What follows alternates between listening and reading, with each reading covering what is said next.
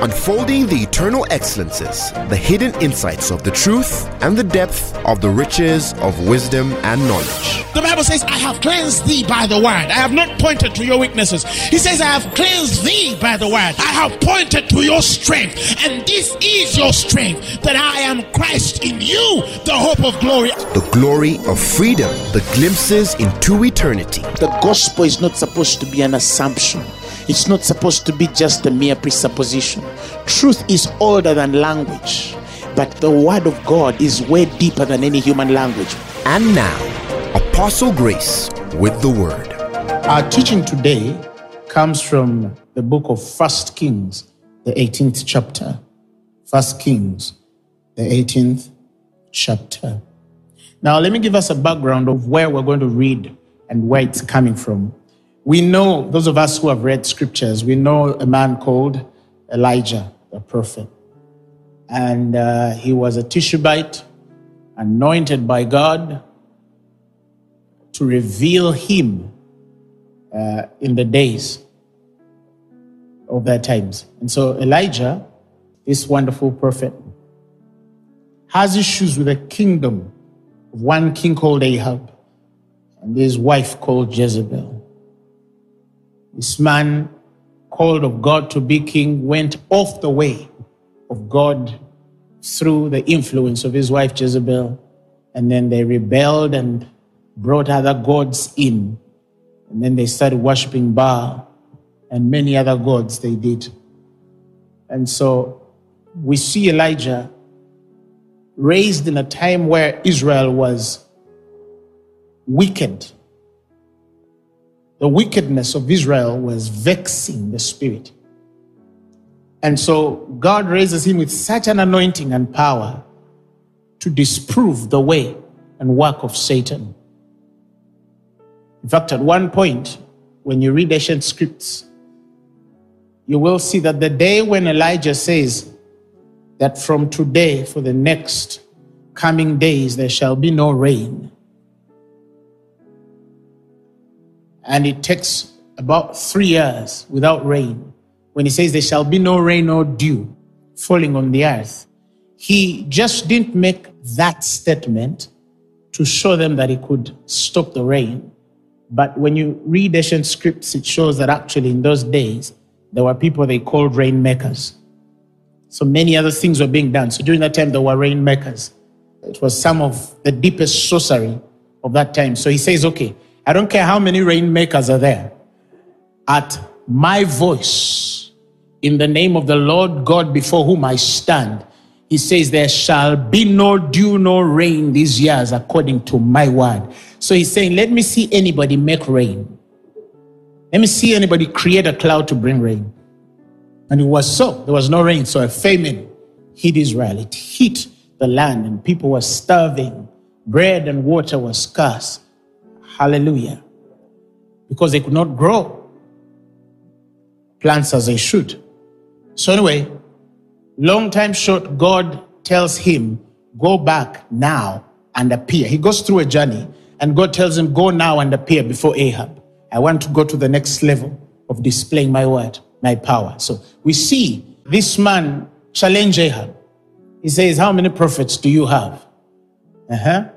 They had about 850 prophets, Baal prophets. You see? And he says, Bring these guys here.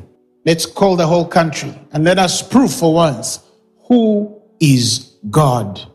And then he says, You bring your own bull, and I'll bring my own bull. And then we put it on an altar for sacrifice, and the God that answereth by fire shall be God. But when you put that bull on the altar, don't put fire. There's something deep there. There's a reason why he's saying, Put the altar, put the sacrifice, but don't bring the fire because it's the responsibility of God to bring fire on every altar. Somebody shout hallelujah. And then after they fail, after the Baal prophets fail, Elijah what? Calls on the God of Abraham, Isaac, and Jacob, and a fire comes and consumes his sacrifice. And then he tells this wonderful King Ahab and tells him, you know what? Get all these prophets of Baal. And they took them and brought them down to the brook Kishon and they slew them there. They killed them, about 850 of them were slain. You see? Now, the 41st verse, Elijah says to Ahab, Get thee up and eat and drink, for there is a sound of the abundance of rain. After he has slain all the false prophets, he tells him now, Go up, go eat something, rain is what? Is coming. So Ahab went up to eat and drink. And the Bible says, And Elijah went up to the top of a Carmel, and he cast himself down upon the earth and put his face between his knees. So he tells Ahab, You go eat, drink, rain is coming. And then he, as a prophet, goes on the mountain to seek the face of God and say to his servant, This is Elijah speaking to his servant, Go up now, look toward the sea. And then he went up and looked and said, There is nothing. And he said, Go up again. Seven times he sends his servant. And it came to pass in the 44th verse, at the seventh time that he said, Go, behold, there arises a little cloud out of the sea, like a man's hand. There arises a little cloud of the sea, like a man's hand. And he said, Go up and say to Ahab, Prepare your chariot and get thee down, that the rain stop thee not. And it came to pass in the meanwhile that the heaven was black with clouds and wind, and there was a great rain. And Ahab rode and went to Jezreel. And the hand of the Lord was on Elijah, and he gathered up his loins and ran before Ahab to the entrance of Jezreel. I'll get to that later. But my emphasis tonight is here. In this portion of scripture, God shows us a way of faith. He shows us how faith works. And he shows us the attitude we're supposed to have towards him when we ask for something, when we pray for something. You see, it's important to train yourself in a godly attitude. In a godly attitude. To have a consciousness void of offense toward God. That in your prayer, your conscience is agreeable with the way of God. It's a place of exercising yourself. Acts 24 16 says it. Herein do I exercise myself to have a conscience always void of offense toward God and toward man. You understand? So it's important for you to, most importantly, not to live in offense toward God. And sometimes living in offense does not mean you stole a car, you told a lie on Tuesday. No, no, no, no. Sometimes walking in offense is walking indifferent to God's attitude, walking indifferent to God's conscience. Some people offend God when they pray. Did you know that? They offend God when they pray. James says, You ask and receive not because you pray amiss. Some of us in our prayer, we actually offend God. And say, Oh, this sister, she's a very prayerful woman. But you see, every time you are praying, you actually do not receive what you are asking for because you are praying in error. You're praying in offense. Somebody shout hallelujah. So a story like this helps us understand what God really intends for you in prayer, in connecting to Him, in relationship with Him. When you ask for something, how are you supposed to ask for it? And what understanding are you supposed to carry? So there's various dimensions in how I could define this kind of concept. And tonight there's a dimension that I want to introduce you to. So this man, Elijah, is instructed by God to go before Ahab. And then after he slays the prophets, like I've said, he tells the guy, go up and drink. Rain is coming. Why? Because it's the one who stopped it. Are you hearing me? And then he goes to the mountain to pray. And then he tells his servant, go and check in the clouds. What do you see? First time, the servant comes back and tells him, there is nothing. There is nothing. There is no change. I see that you have prayed, but there is no change. Are you hearing me? Nothing has moved. Nothing has shifted. Nothing has left. When I look in the cloud, there is nothing. That's why many people faint, you know. The moment somebody prays and sees nothing, So Bible says he goes back the second time and he comes back to him and says, There's nothing. Elijah continues praying. Third time, there is nothing. Elijah continues praying. Fifth time, there is nothing. Elijah continues praying. Sixth time, there is nothing. Elijah continues praying. Seventh time. Now, many people don't think of the opposite narrative. If at the seventh time that rain had not come, what would Elijah have done? Answer me. He would continue praying. Are you hearing me? He would continue praying. That's an attitude. That's a man who is made up to say, regardless of what happens, I have to get an answer. Somebody shout amen. But I'm going to sound beautiful here. So, seventh time, the servant of Elijah goes up and looks towards the sea.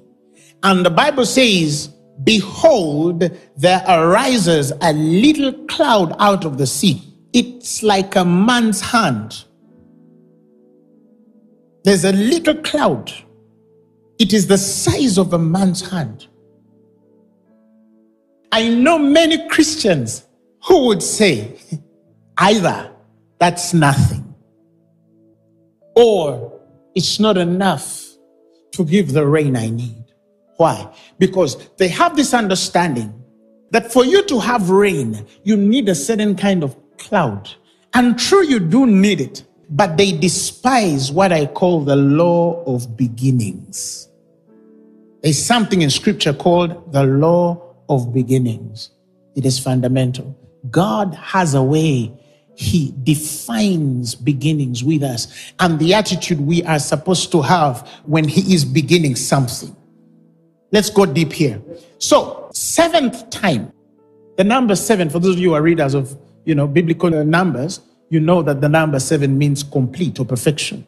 That means that relatively at the seventh time, or the perfect time, in the perfect place of faith and prayer we see a cloud rising from the sea the size of a man's hand.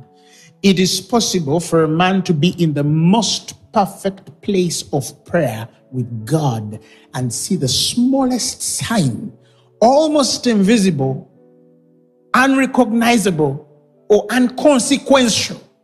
But when a man knows God and understands the attitude of faith, like Elijah did, the moment he was told that there is a cloud the size of a man's hand in the sea. I don't know whether some of you can imagine the size of a man's hand at the distance where the servant of Elijah was to the clouds. Oh, did you get it? When a man says, In the cloud I see the size of a man's hand, that means every time he went up to look, and he found nothing. I believe there was a communication in his soul telling him, Look deeper. Why are you coming every time to look? And I believe that every time he came to look, he was so keen. He knew the prophet, he knew what was on that man, and he knew he would not be wrong. And I believe it took time to look through and look through and look through and look through and look through, and then go back and tell him there is nothing. By the time his servant tells him there's nothing, he's thoroughly checked. Somebody shout hallelujah. And I think he could even be indifferent a bit and say, maybe let me go and encourage him. Probably he can come with this to just encourage him. Maybe this servant probably even thought he was encouraging him by telling him that I see a cloud the size of a man's hand. Can you imagine the size of a man's hand when you are on the earth looking at it in the clouds? How small that is. Hey! Can you imagine how small that is? And if it's as small as it was. To Elijah, it was enough. He didn't need a bigger sign. He didn't need clouds to darken. And let me tell you something. That is where the sons and daughters of God fail. That particular moment when they look in the cloud and see the size of a man's hand and then they look at the rest. They don't focus on this. They don't focus on this size. No, they look at the rest of the cloud. Are you hearing me? The sign becomes so small and the cloud becomes so big, and they look around everything except this sign, and then they judge and say, It's not working. Yes, he prayed for him, but he shook a little. That's not a miracle. Who understands what I'm saying? I have realized that our attitude with faith is wrong. in many ways.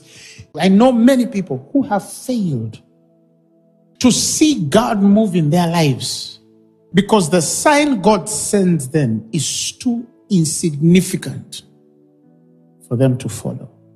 Too insignificant. Almost so small that it's unbelievable. It's so small that they can't believe it.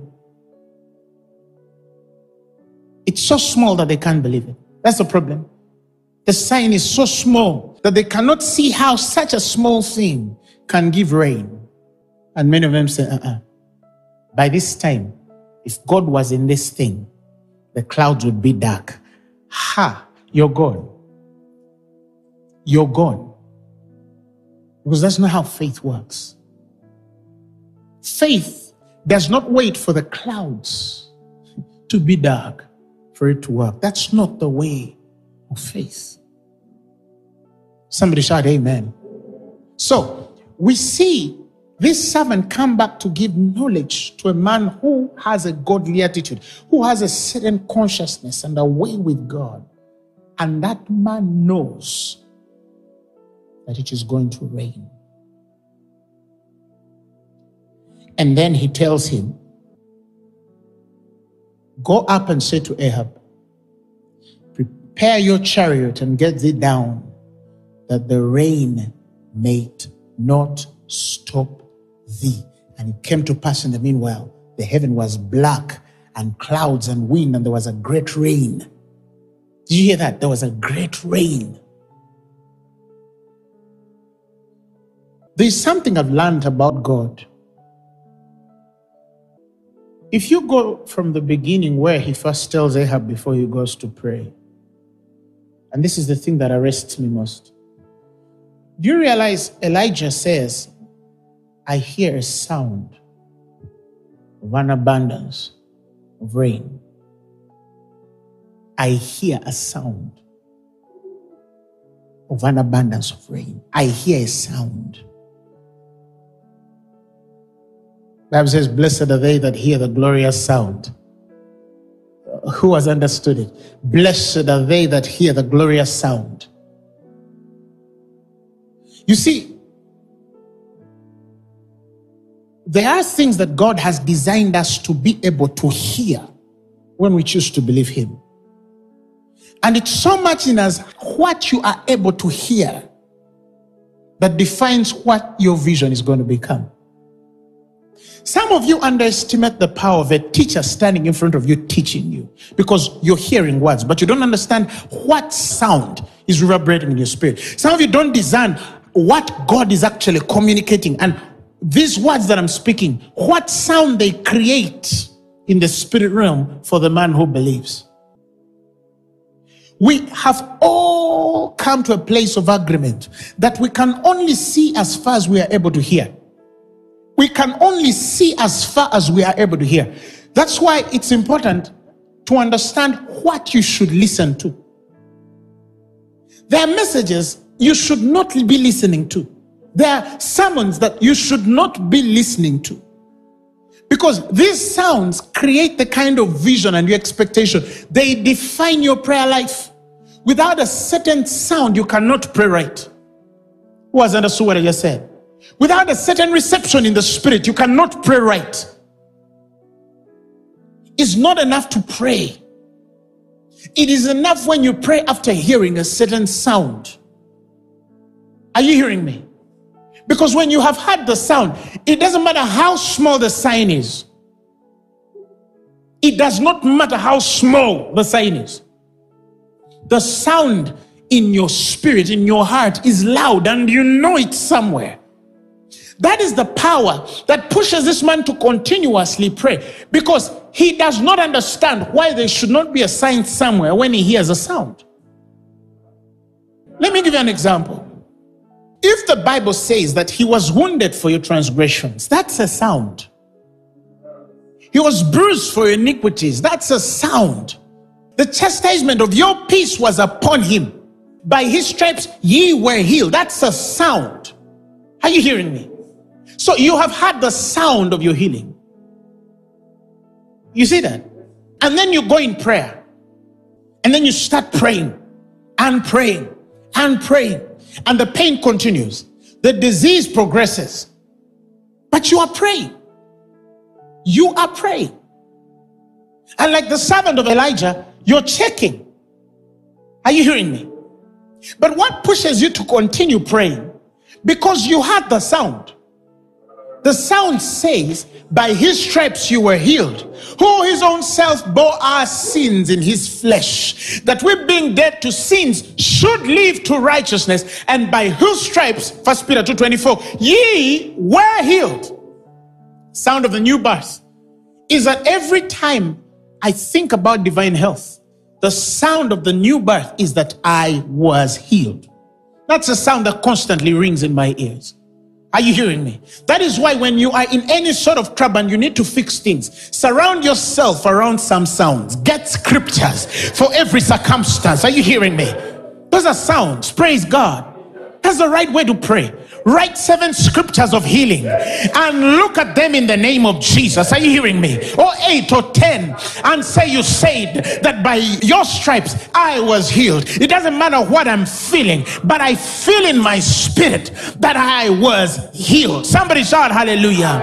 You say that you shall serve the Lord God with all your heart, and he shall bless your bread and water. And you said, He shall take sickness from the midst of you. Hallelujah. Hallelujah, glory God. And you said that the days of your life, He said, I will fulfill. You told me that I will live a long life. That is a very clear sound, but I'm still feeling the pain. The disease is progressing. Hey, you continue. Are you hearing me? That's the attitude. He said it. I hear the sound. I hear the sound. Somebody shout hallelujah. Shout glory to God. And if the disease dares to progress and even worsen more than ever before, Worsen too. Somebody shout hallelujah and say the inhabitants shall not say that I am sick. The people that dwell therein shall be forgiven of all their iniquities. You say that with long life you shall satisfy me and reveal your salvation to me. Somebody shout hallelujah, glory to God. As you continue saying it, if the body continues to worsen, put your head between your knees and face God and say, I must say this. Why? Because I see the sound. Now, if in the middle there, you see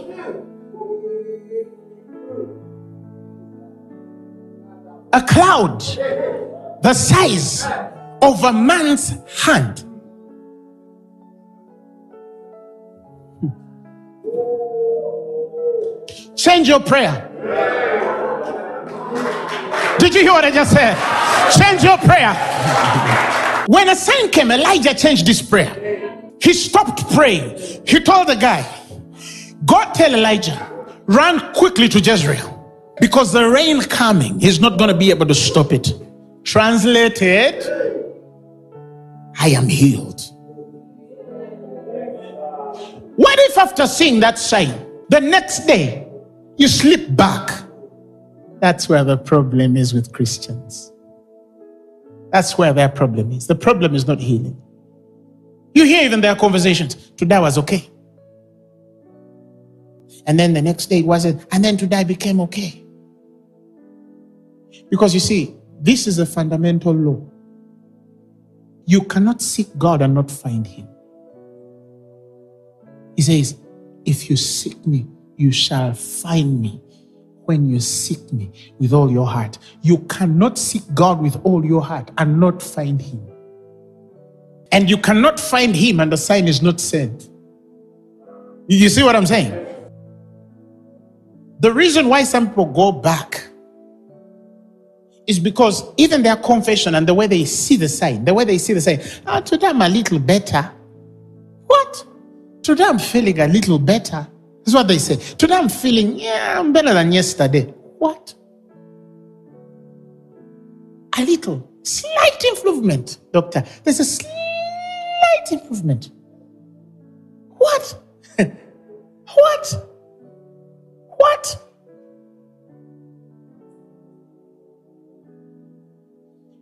I wish some of you observe me when I'm praying for the sick.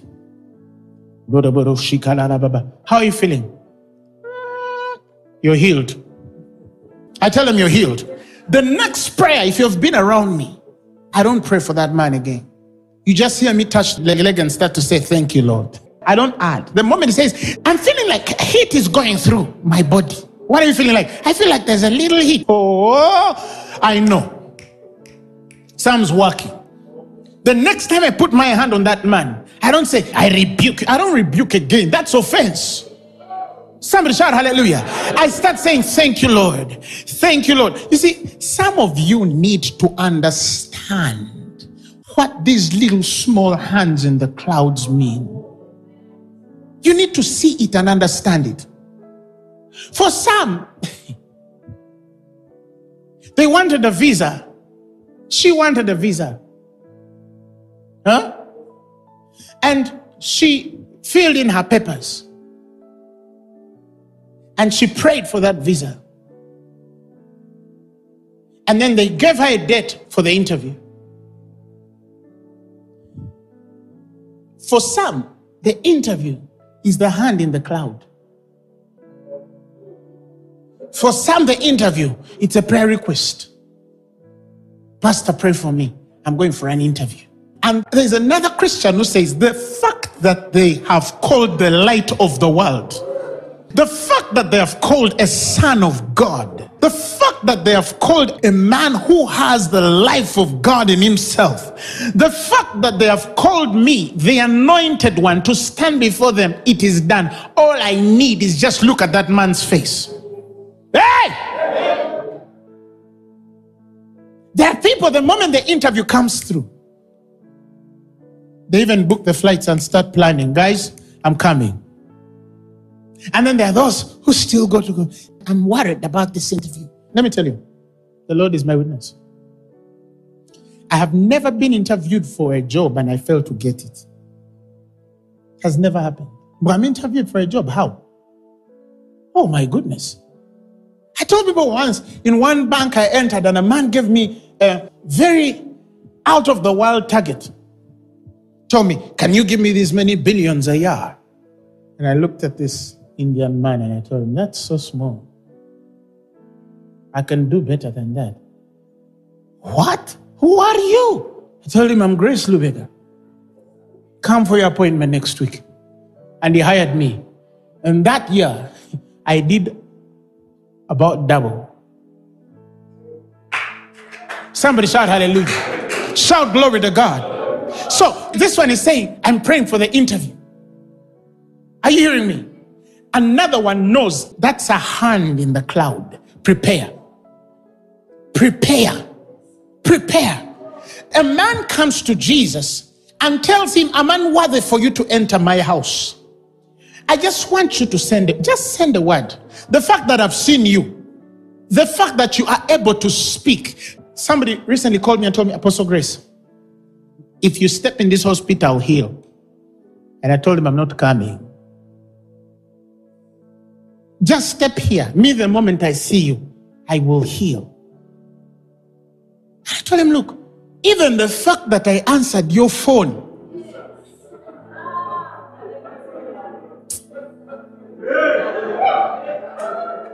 There's a man of God who gave a Muslim woman my number and she had a swollen leg. He told her, I know a man who has a healing anointing. He's born again, you're Muslim, but don't worry, call this man. This woman called me. I said, Hello? I hear a woman screaming in the background. The phone is off. So a few days later that I learned, her leg shrunk back. She even feared calling me. She feared calling me. You heard of the story of the group in Mbarara. They got a blind man and took him to my what? Posta. You remember when we were having a crusade? They took a blind man to a posta and told him, see. And the man saw. What do you mean I need to come to your hospital?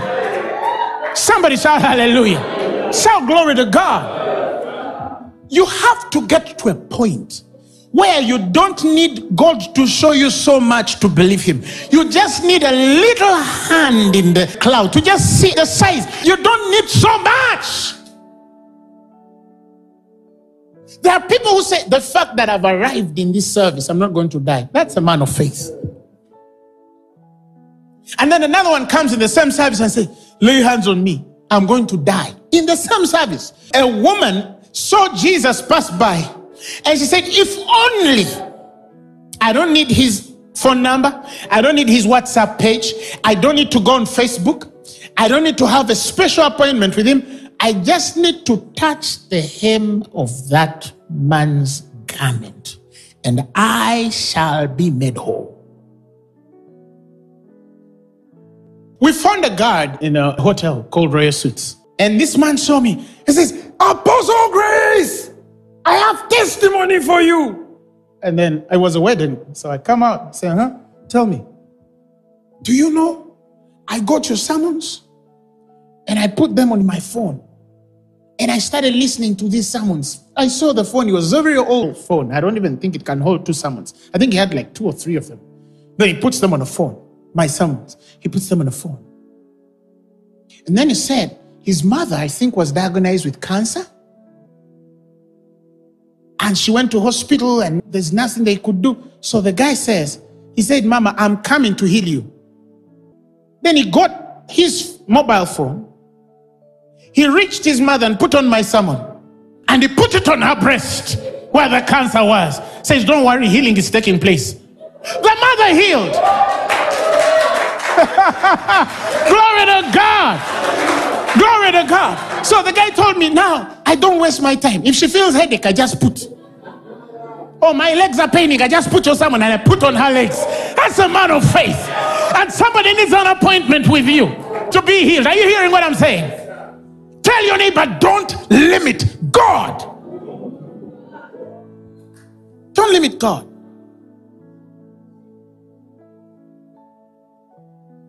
How did I begin preaching? How did I begin my ministry? It was that little small beginning. I was invited in a Baptist church to sing. I couldn't even lead song, so I stood behind like this. I backed up. That's how I began ministry. I'd never stepped on an altar in my life.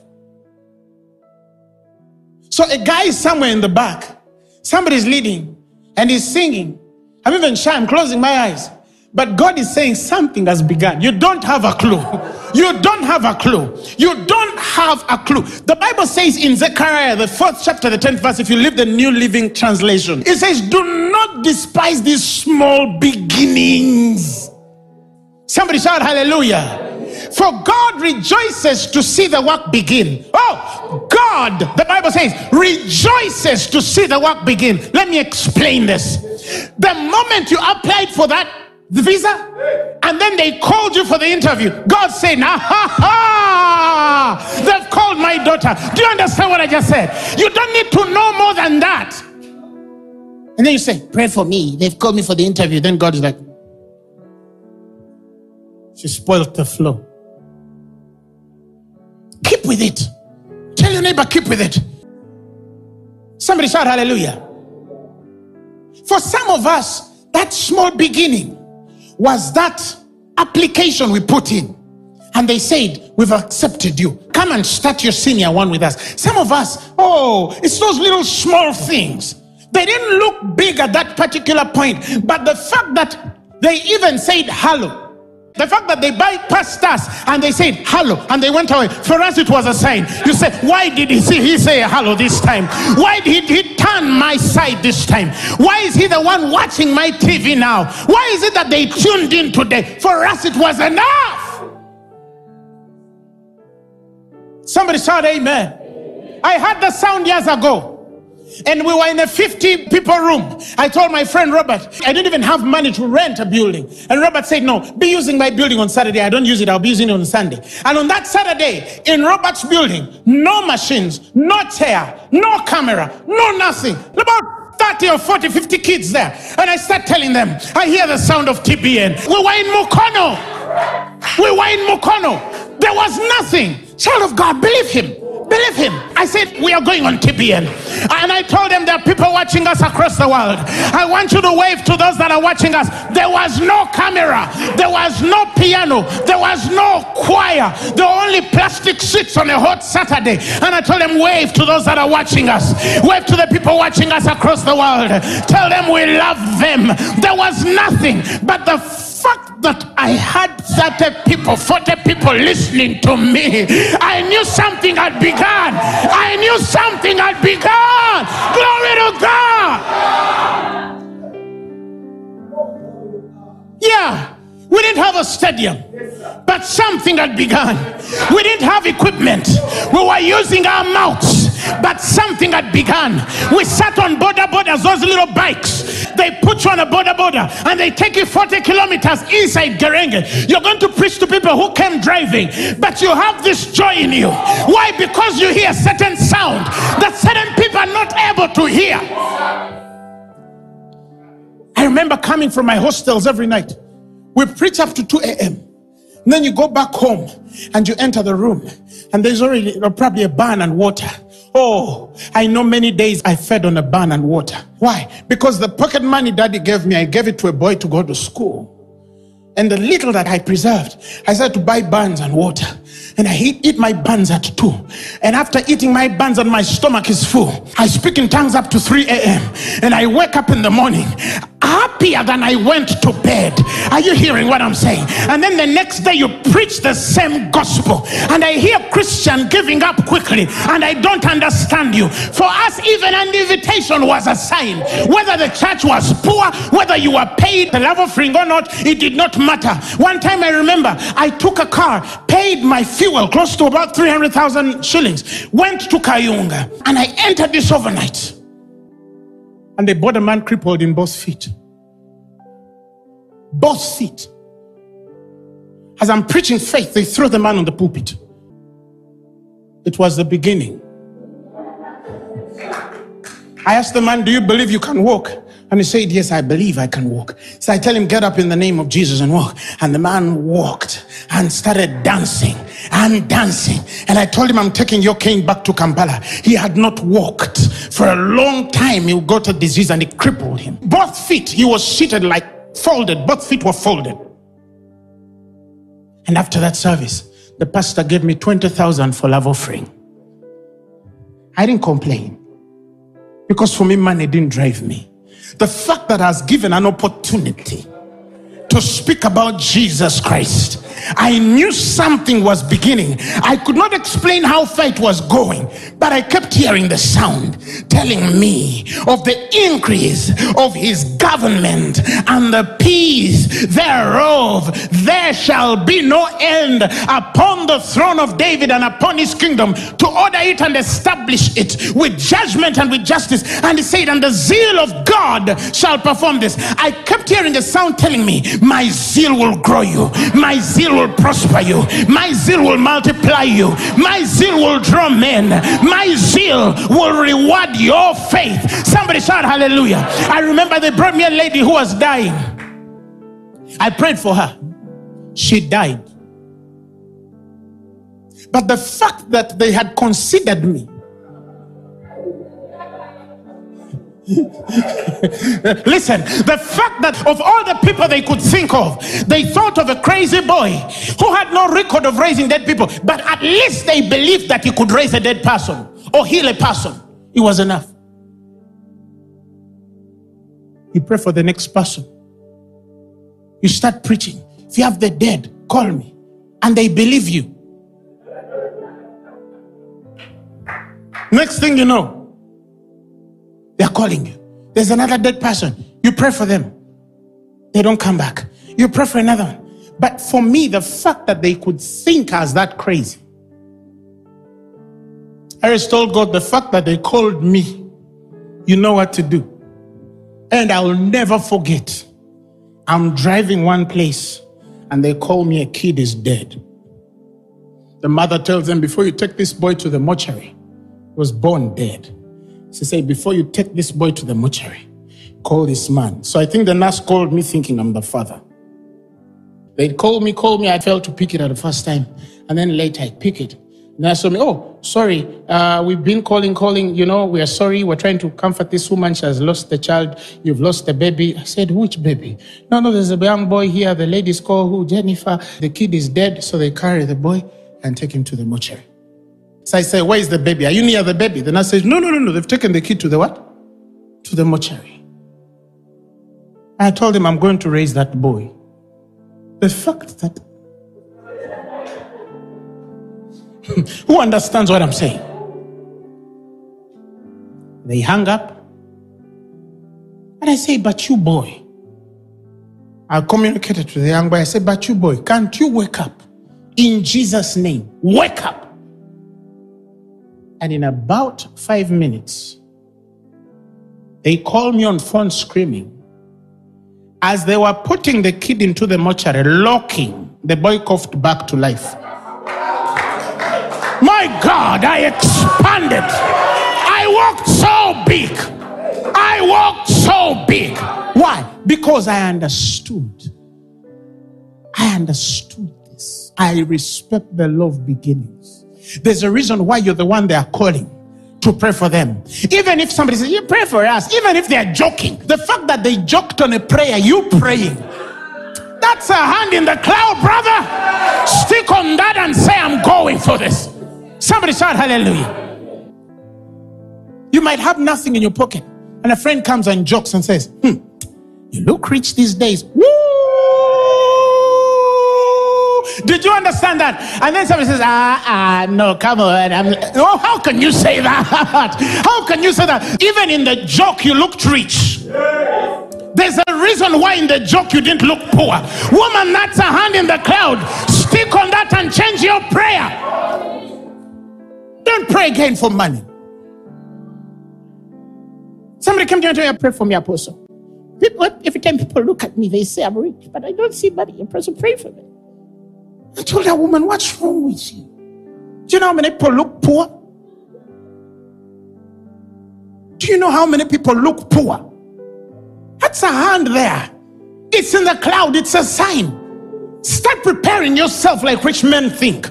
Start building like rich men. Start planning like rich men. Start thinking like a rich man. The moment they can say that, it's enough. How can they say, You look beautiful? And then you go in the mirror and you say, What? That's a hand in the cloud. But he was joking, he was playing with you. Why would he play on beauty? Slap somebody and tell them, Get it. Do you understand what I'm saying? You don't need so much sign. You don't need so much sign. You just need a sign as little as this. I'm believing God for this. You just need a little, little slight thing and then run with it. That's what Elijah is trying to teach us here. That when you have had enough sound, it doesn't matter how small the evidence, you run with it. You run with it. I remember the first day I was invited on radio. The first day I was invited on radio station. And I stood in front of that mic. Thank you, Lord. I came up that radio station, I'll never forget. Went outside of it, and I screamed, I've conquered the media world. One program like that. Uh-uh, I had conquered. I had conquered. You could not take it out of my head. I had conquered. Because I went for one radio program. And then another Christian says, ah, I was just a program. Yeah, I went on one or two. Eh? Yes. You know, it was just a program. No, it was not just a program. It was a door. Somebody shout hallelujah.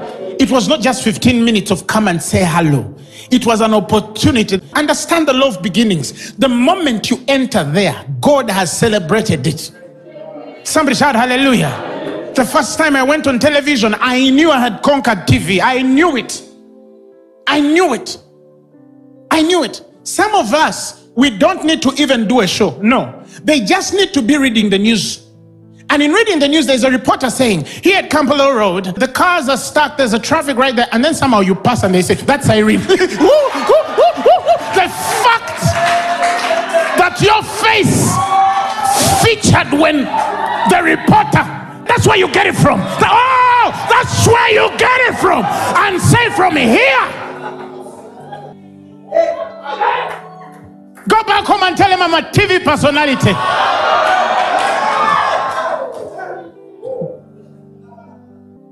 I have a spiritual daughter. Their grandfather, a Muganda man, I believe, went to study in Germany and think got married there and then returned. Recently, she was telling me one of her daughters, her daughters, she said, We're half German. Said, These kids- kids are black. How are they half German? No, because our grandfather studied in Germany. What?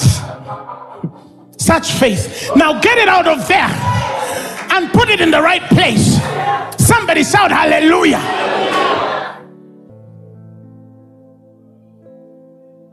Shout glory to God.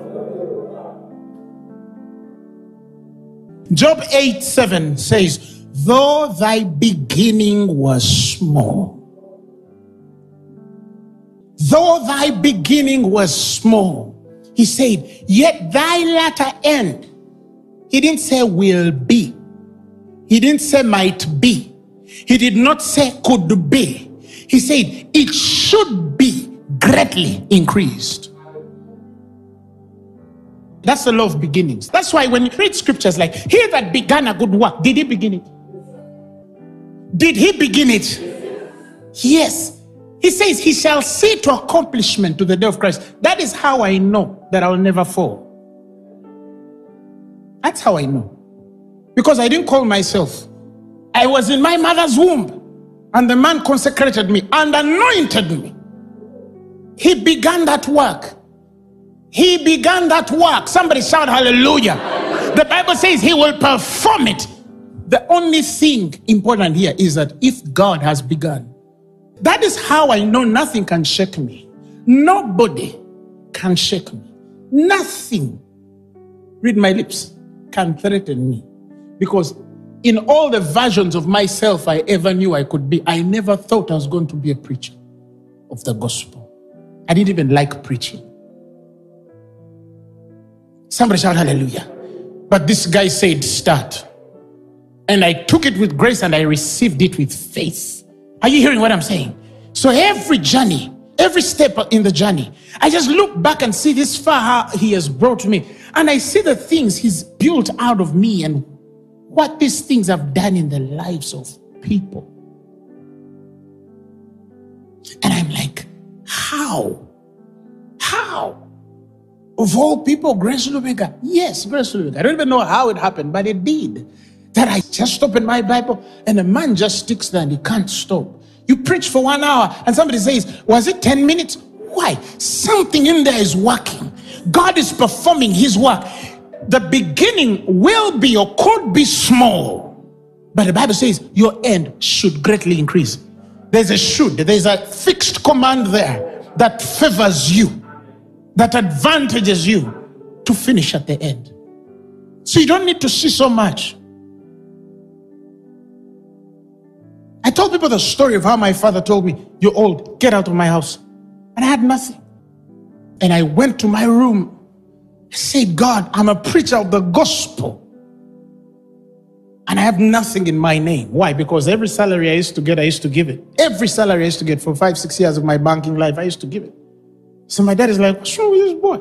No car, no nothing, just has suits and ties. What's wrong with you? Get yourself a place to live. You're old. Look at you. You have beards. What? So I went to my house. I said, God, do a miracle. God, do a miracle. God, do a miracle. And I promised myself that I was going to buy a point of contact. And I will speak to that point of contact every day. That month, I got my salary. I got about 380,000, 363.80. And I went into an Indian shop and I looked for the point of contact that fitted in that price. And it was a microwave. LG to be exact. I came to this thing and said, How much is that thing? 400 and something. I said, No, no, no, no, no, no, I don't know that for We negotiated, he gave it to me. I got my little microwave. Some of you need to understand how to build things. And I put it at the feet of my bed, just next to the door. And every time I woke up and I remembered my father's words, I look at this microwave and I tell it, We're going somewhere. I'm building with you. You shall come cars, houses, lands, properties, buildings.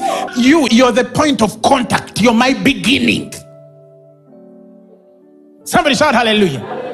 Next day, nothing. You look in the cloud, nothing.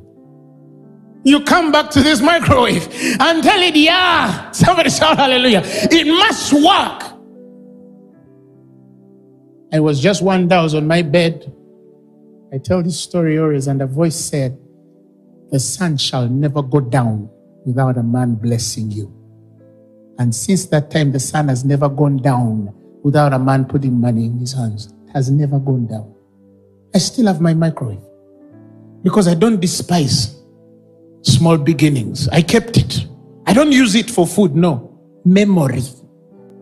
Anytime something disturbs me, I go back to that thing and tell it, you know where we come from, bruh. You, you understand. Somebody shout hallelujah. Glory to God. But we all had our own beginnings. And you could take it lightly and tell it, how can this thing build out of nothing? But you see, God doesn't care how it begins. He just cares that it has begun. Tell your neighbor, begin from somewhere. Yes. Begin from somewhere. Begin from somewhere and recognize that beginning, however small. For some of you, that beginning is going to be a job paying you 10,000 shillings or 20 or 200 or 100,000. And then you say, ah, who works for that little money? My first job, I made 100,000 a month. My first job, that was true. But the fact that somebody could consider me to work for them, I knew we were beginning some. Somebody shout hallelujah. God was building something. Don't despise small beginnings. Oh, for some of you, that small beginning is that 10, 15 years of wanting to build and you failed to get the money. And God just wanted you to buy the first strip of bricks And what is the sign? I spoke about it. I preached it in a sermon. Now you sit there and start waiting for money. Somebody shout hallelujah. Shout glory to God. For some of you, that humble beginning, I remember every time I went for weddings, eh? and I do that. It's a culture I do. I usually come with cakes and I say, Those who I want to marry this year, come and cut this cake. And some look at me like I'm joking. And some come and cut.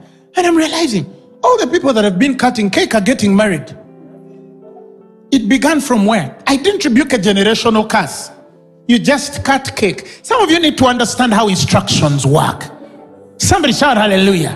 You need to understand how things go in the kingdom of God. Some of you, it's that little thing that looks insignificant, but God has looked at your heart of faith and He has said, Because you are able to believe me this far, let's go. Somebody shout hallelujah. For some of you, it shall be a bad school. Perhaps you'll go in a very, very remote school. After COVID, perhaps your school closed and you're going to go in a very, very cheap school and probably you're going to send your children and you say, How? Where? Where do I begin from? But it's enough. It's enough. You underestimate the language you're speaking, but it began with an alphabet A.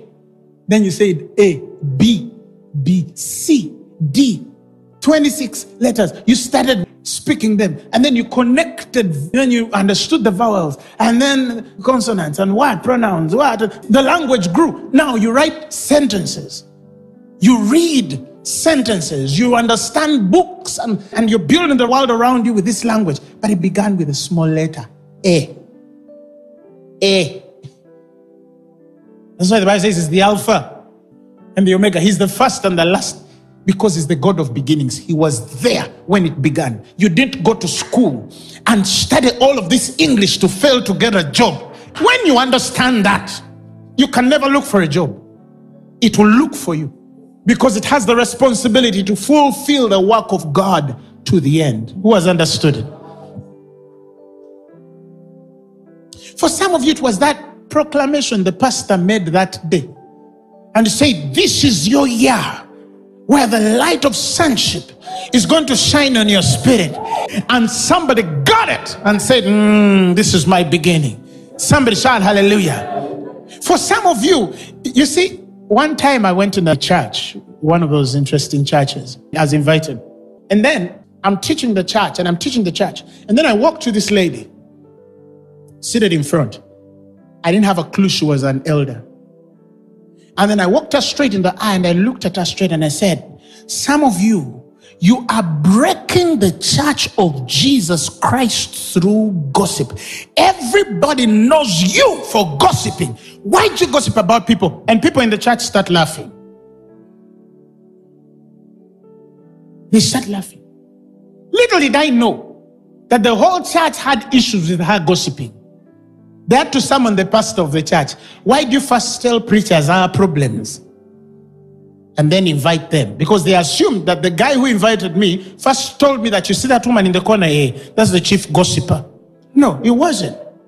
But the fact that the Spirit of God would direct me to the person God is speaking to even when a pastor mentions your name, even when a person points at you when they are preaching, understand it's no mistake. Why did he look my direction when he made that statement? Why didn't he look at the machines? Small beginnings. Somebody shout hallelujah. Small beginnings. Why did he call me? Why is he with me? Why does he why does he even have my number? Why?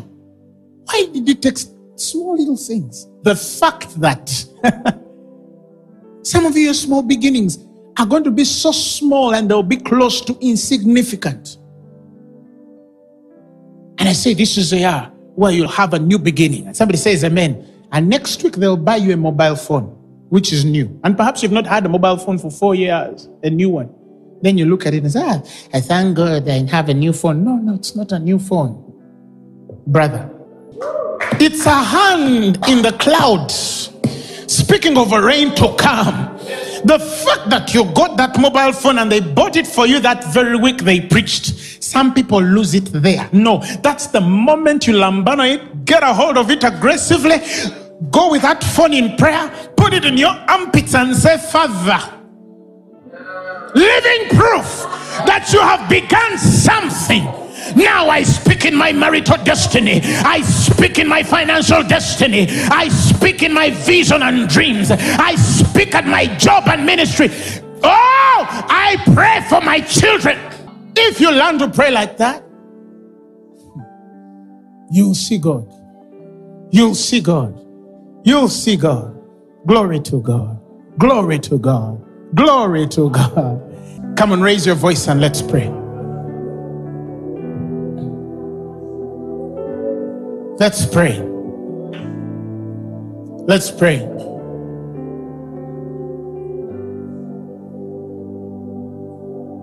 God, I look to you.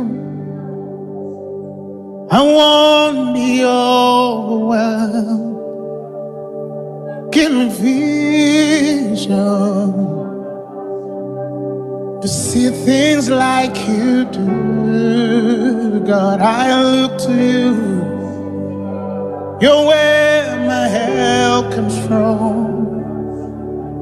Give me wisdom. You know just what to do, yeah.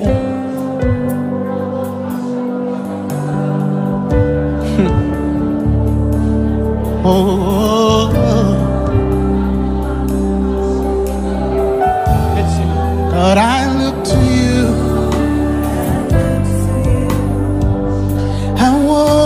Be overwhelmed. You give me vision to see things like you do. God, I look to you. You're where my help comes from. You give me wisdom. You know just what to do.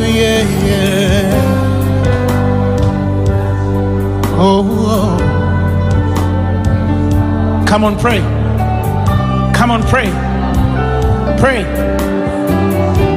And I'll love you.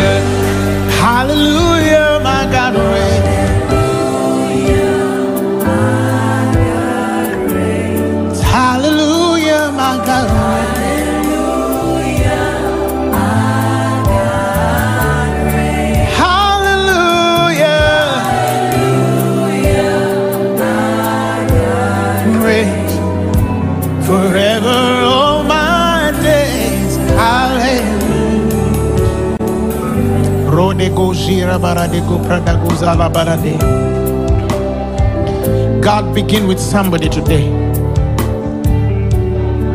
They have prayed for so long for something. Give them a sign, however small, and give them the wisdom to discern it.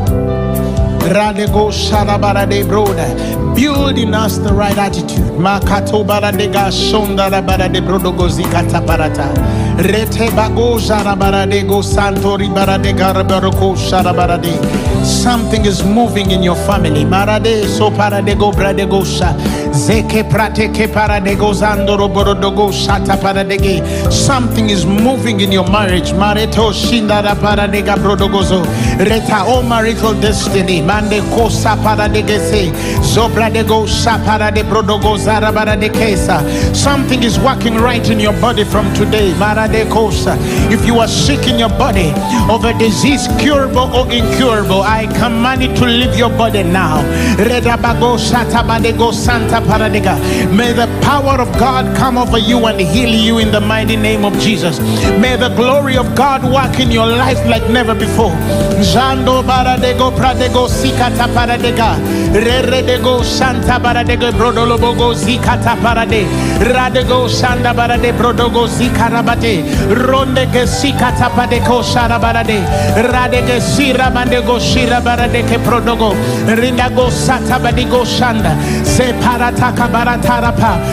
Zere porodogo shindara barade koza. Ratabadega shonta parade.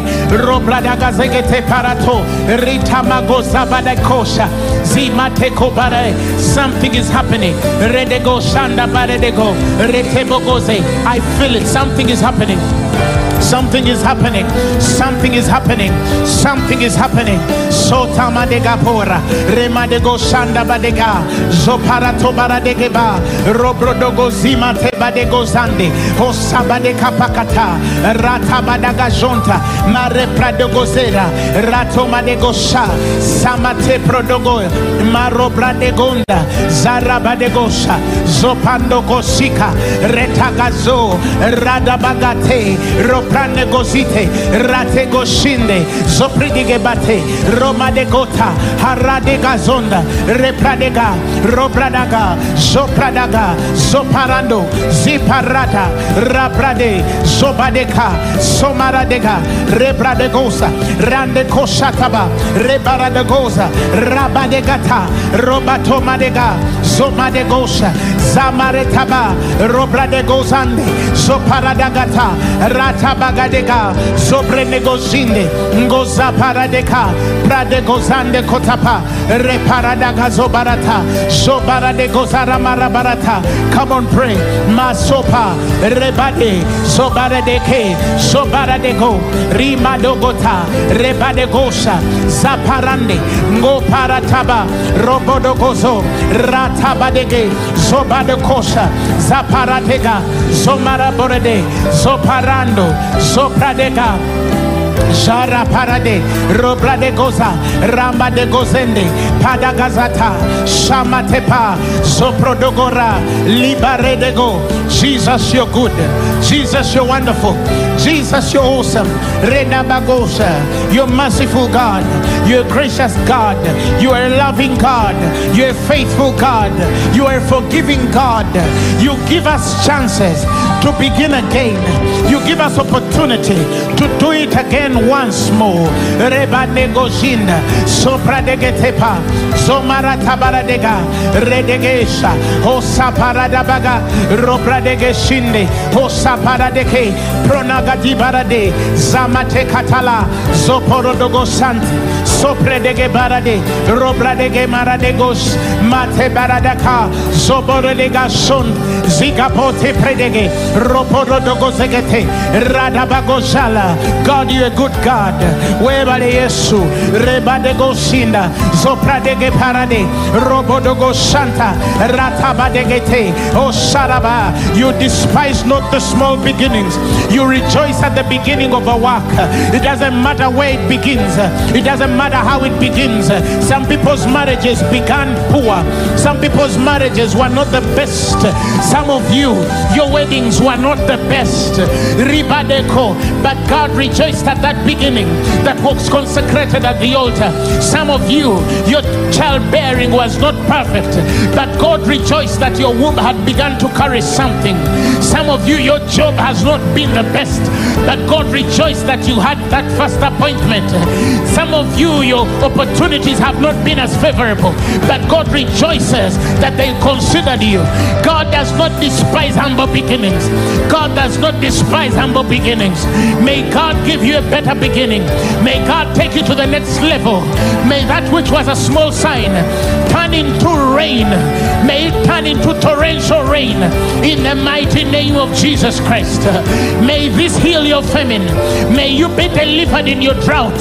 Maradego. Paratea may the dry places of your life be filled with spiritual rain tonight. For the Bible says that the glory of the latter church shall be greater than the glory of the former. He says he brings a new rain. He brings a new rain. He brings a new rain. He brings a new rain in the place of the former. Something new is beginning in your house. You're going to the next level for the things you've been praying. Let me declare tonight that today is the seventh time. Today is the seventh day. Today is the seventh year. Today is the seventh month. Today is the seventh opportunity. I decree and I declare that a sign is going to come in a few days and a few weeks. And out of that sign, a great rain, a great answer, a great deliverance, a great breakthrough, a great healing, a great transformation, a great redemption, a great resuscitation, a great renovation, ribadeka, a great revival is going to come out of this. And you're going to look at this day from this day and testify that your God is a God who answers by fire. He is true. Carry that attitude. Carry that attitude. And praise God. Give him a mighty hand clap of praise. Clap for him. Come on, celebrate him like he has done something. Celebrate him like you see the sign. Celebrate him like you understand what he has done. Come on. No, no, not like celebrate him the way gathered himself and started running, knowing very well that rain was coming. And the Bible says he ran in the strength of the Spirit and overtook chariots. It's in this celebration strength that you'll overtake those who are on horses. It's in this celebration strength that you'll overtake those who are on planes, that you'll overtake those who are driving, that you'll overtake those who seem running faster than you. As you celebrate, you're running faster than Ahab's chariots. Father, we thank you. Father, we glorify you. God, your loins. Celebrate God.